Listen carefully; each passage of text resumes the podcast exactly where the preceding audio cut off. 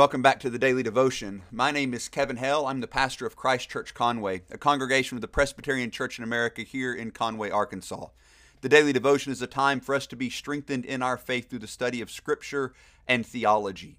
We started this podcast as an outflow, actually, of the pandemic. We begun uh, doing daily devotions and as we were having to meet online and unable to gather in person. And and people were encouraged by this uh, and so we moved it from facebook here to a podcast that can be uh, more easily engaged and more easily shared. To that end if you have found this podcast to be a blessing to you and strengthened you in your faith which certainly is our goal then i would invite you to share it with friends. Uh, i would invite you to go and rate it and leave a review. I'm told that doing that uh, helps get the word out and helps make this podcast more visible. And our desire here is not simply to build an audience or build a following or anything like that. Our desire here at the Daily Devotion is to see the Word of God sown everywhere, that it may grow up wherever God intends for it to grow up. And so to do that, it needs to be spread far and wide. So if you wouldn't mind, go and do that for me. That would be uh, a blessing for sure. Feel free to share this and, and make the Word of God, not so much this podcast, but the Word of God known.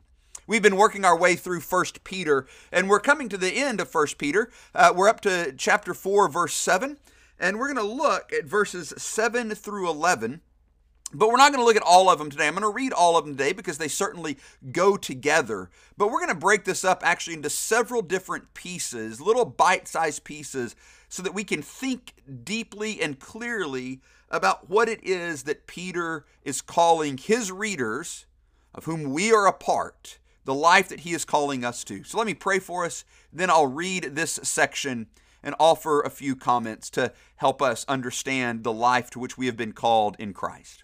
Father, I pray that you would give us wisdom by your Spirit, that I would speak as your words, that we all might be strengthened through the proclamation of your word, that our faith might be grown, that our confidence in the gospel might be further established, that we might learn to live in this life in light of the glorious gospel of Jesus Christ.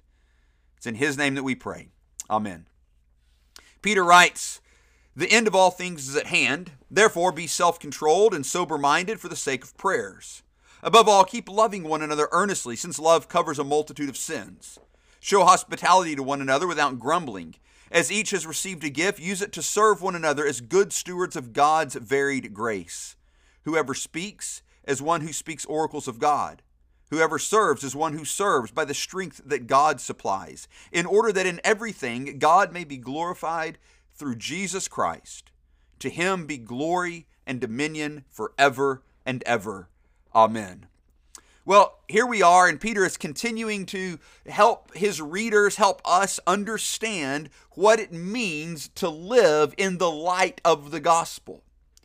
How does it affect our lives that in this present age, in the face of our suffering, that Christ has lived and died and rose again?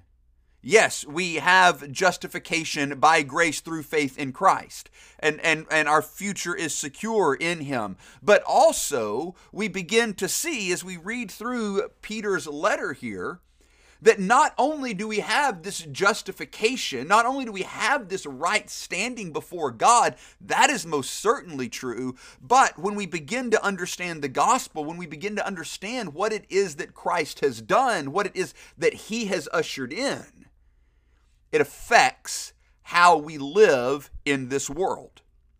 He begins this section with these words. In the ESV, it says, The end of all things is at hand. We might more accurately, in my humble opinion, translate this the end of all things has drawn near. There's a perfect verb there at the end of that clause. The end of all things has drawn near. This is a, an eschatological statement. This is a statement about where we are in kind of the timeline of redemptive history. Peter is reminding his readers that the end is fixed.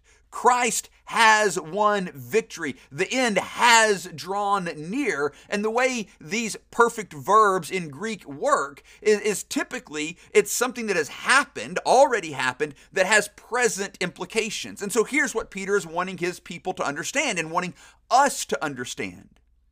Because of what Jesus has done in his life and death and resurrection, he has brought the kingdom.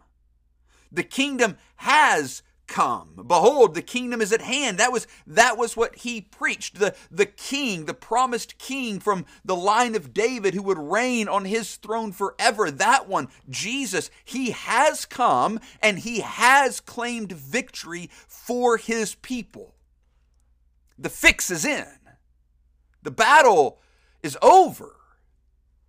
And so Peter says, the end of all things has drawn near, therefore. It's because of this that Peter, and in light of this, that Peter calls his readers to live a certain way. See, the reality of the coming of the kingdom with Christ leads to a particular way of life for us. Now, we often miss this in one of two general ways. We, we either live with what theologians call an under-realized eschatology. And, and what that means is that, that we, we lack confidence in what was accomplished by the life, death, and resurrection of Jesus Christ. And this leads to, to living in fear and paranoia that the kingdom might be lost, that, that somehow we have to do something to contribute to the achievement and to the establishment of the kingdom of God, rather than realizing that no, Christ has done all that needs to be done. David Van Drunen reminds us we pursue cultural activities in response to the fact that the new creation has already been achieved, not in order to contribute to its achievement. This is why Peter says we don't have to live in fear or be troubled by those who would persecute us.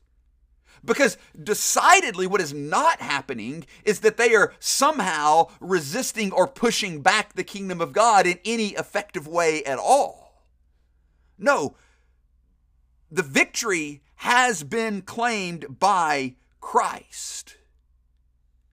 The victory is certain. And so we don't have to live in fear that either we will be lost or that the kingdom of God or that the church will be lost. The gates of hell may stand against it. But because it is Christ who builds his church, the gates of hell themselves will not prevail.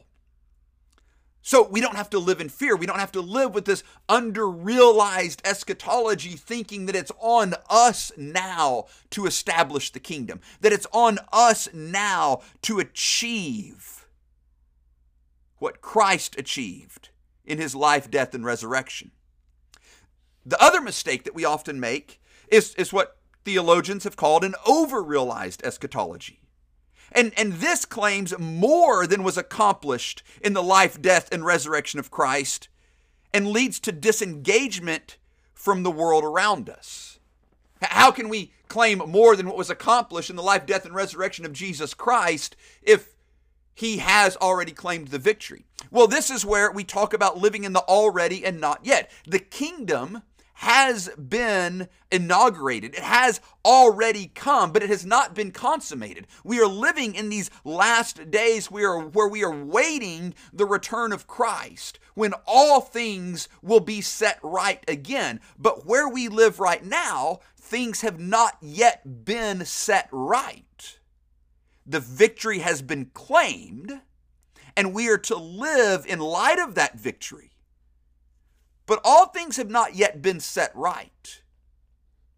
We are already in this inaugurated kingdom, but it has not yet been consummated, it has not yet been brought to its fullness at this point. And when we when we live as if it has, this leads to a disengagement from the world around us.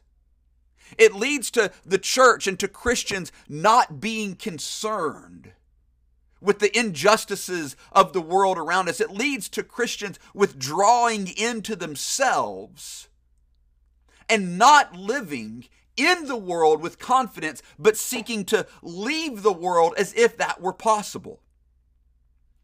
Again, David Van Drunen says that Christians and non Christians share many cultural endeavors in common. Christians are not summoned to withdraw into their own cultural ghettos, but their cultural activities are intertwined with those of the world at large. Karen Jobes, the very able and, and wonderful commentator that wrote this beautiful commentary on First Peter, says this Peter is saying that because his readers are living in the last stage of a divinely initiated process whose outcome has already been assured by the resurrection of Jesus Christ, their behavior should reflect that reality. In other words, what Peter is calling us to is confidently living in the world with a consistent Christian ethic because of the life, death, and resurrection of Jesus Christ. He's calling us out of the fear of the world, and he's calling us away from thinking that somehow our job is to withdraw or escape from the world. Rather, he is calling us to confidently live, confidently engage this world with a Christian ethic, knowing that when we do so, we will face persecution, we will face suffering, we will face trials. But we can do so confidently because Christ has claimed victory. So we neither live in fear that something can be lost that Christ has already claimed, nor do we withdraw into the spirituality of the church as if we as Christians aren't called to live in this world in light of the gospel. Rather, we live confidently in light of what Christ has accomplished that will surely be brought to fruition. That's the life to which we are called. That's the confidence that we as Christians are to have. That's the basis for what Peter calls us to in these next several verses that we'll turn to in the coming days. So, dear Christian, do not forget the confidence you have in Christ. And do not forget that that confidence calls you to live engaged in this world in light of the gospel and with a consistent Christian ethic, without fear and without trouble, being troubled by this world. Amen.